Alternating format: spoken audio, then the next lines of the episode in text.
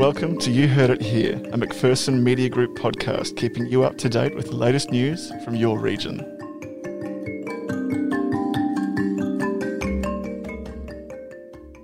I'm Brayden May. I'm Anna McGuinness. Here's the latest news from your region on Thursday, October 8. The Echuca-Moama tourism industry is reeling following the cancellation of the Southern 80 ski race. The race was canned just hours after Riverboats was also cancelled, citing issues with COVID 19. The world's biggest ski race brings up to $13 million into the local economy every year.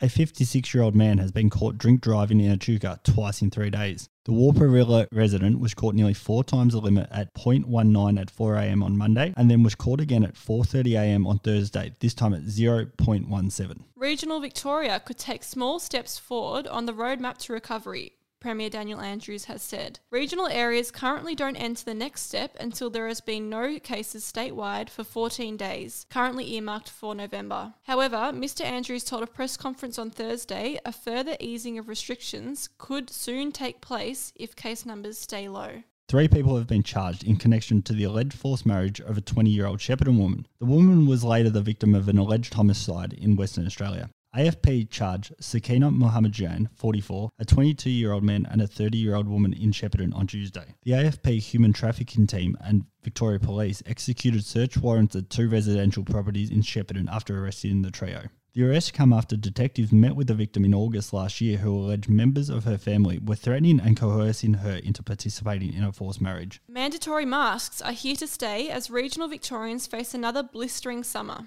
But Victorian Premier Daniel Andrews said there could be some refinements to mask rules down the track. In response to calls to remove mandatory mask wearing, Mr. Andrews said masks must be worn in public across the state as long as the spread of COVID 19 remains a risk. Your daily coronavirus update. Victoria has seen another 11 cases diagnosed in the past 24 hours, but has suffered no further deaths. There is one further case in regional Victoria which is linked to the outbreak in Kilmore. The rolling 14 day average in regional Victoria has slightly risen to 0.4.